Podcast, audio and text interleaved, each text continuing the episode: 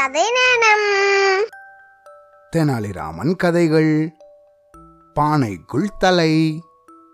தெனாலிராமன் விகடகவி அப்படின்னாலும் அவனோட வேடிக்கை செயல்கள் மற்றவர்களை புண்படுத்துறதாகவும் அவங்கள அவமானப்படுத்துவதாகவும் சில சமயம் இருந்துதான்.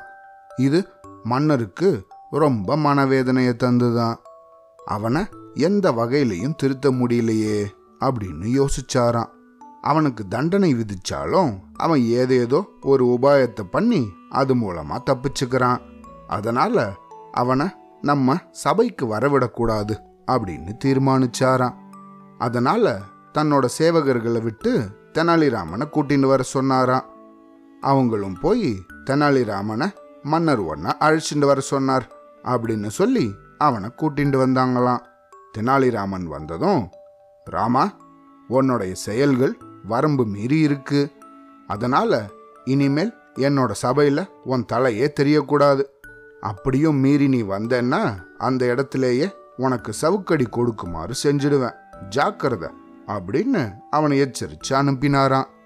தென்னாலிராமனால் சபைக்கு வராம இருக்க முடியலையா? ஆனா அரசரோட கட்டளை அவனை சபைக்கு வரக்கூடாதுன்னு சொல்லுதே என்ன செய்யறது? அப்படின்னு அவனோட வீட்டு முற்றத்தில் உக்காந்து பானையை பார்த்து தண்ணி குடிச்சுண்டே அவன் யோசிக்க ஆரம்பிச்சானா. அப்போ திடீர்னு அவனுக்கு ஒரு யோசனை புலப்பட்டுதான். அடுத்த நாள் அரசர் சபைக்கு புறப்படுறதுக்காக தன்னை அலங்கரிச்சுட்டு இருந்தாராம் அந்த சமயத்துல சேவகர்கள் மன்னர்கிட்ட வந்தாங்களாம். மன்னா தெனாலிராமன் அவைக்கு வந்து ரொம்ப கோமாளித்தனம் செஞ்சுட்டு இருக்கான் அப்படின்னு தெரிவிச்சாங்களாம். அரசருக்கு அடங்காத ஆத்திரம் வந்துருச்சான் இவ்வளவு எச்சரிக்கை செஞ்சும் அவனுக்கு எவ்வளவு தைரியம் இருந்தா திருப்பியும் சபைக்கு வருவான். இந்த தடவை அவனை சும்மா விடக்கூடாது. அந்த இடத்திலேயே நம்ம கண் முன்னாடியே அவனுக்கு தண்டனை நிறைவேற்றணும். அப்பதான் அவனால தப்ப முடியாது அப்படின்னு நினைச்ச அரசர் அவசர அவசரமா சபைக்கு புறப்பட்டு வந்தாராம். சபைக்கு வந்து தெனாலிராமனை பார்த்தா அவன் தன்னோட தலையில ஒரு பானையை கவுத்து மூடினபடி அட்டகாசம் செஞ்சுட்டு இருந்தானா. அதை பார்த்ததும் அரசருக்கு இருந்த கோபமெல்லாம் பறந்து போயிடுச்சான் தன்னையும் மீறி பயங்கரமா சிரிச்சிட்டாராம். டேய் ராமா இது என்ன கூத்து? அப்படின்னு கேட்டாராம். கூத்து இல்லை அரசே என் தலை எழுத்து.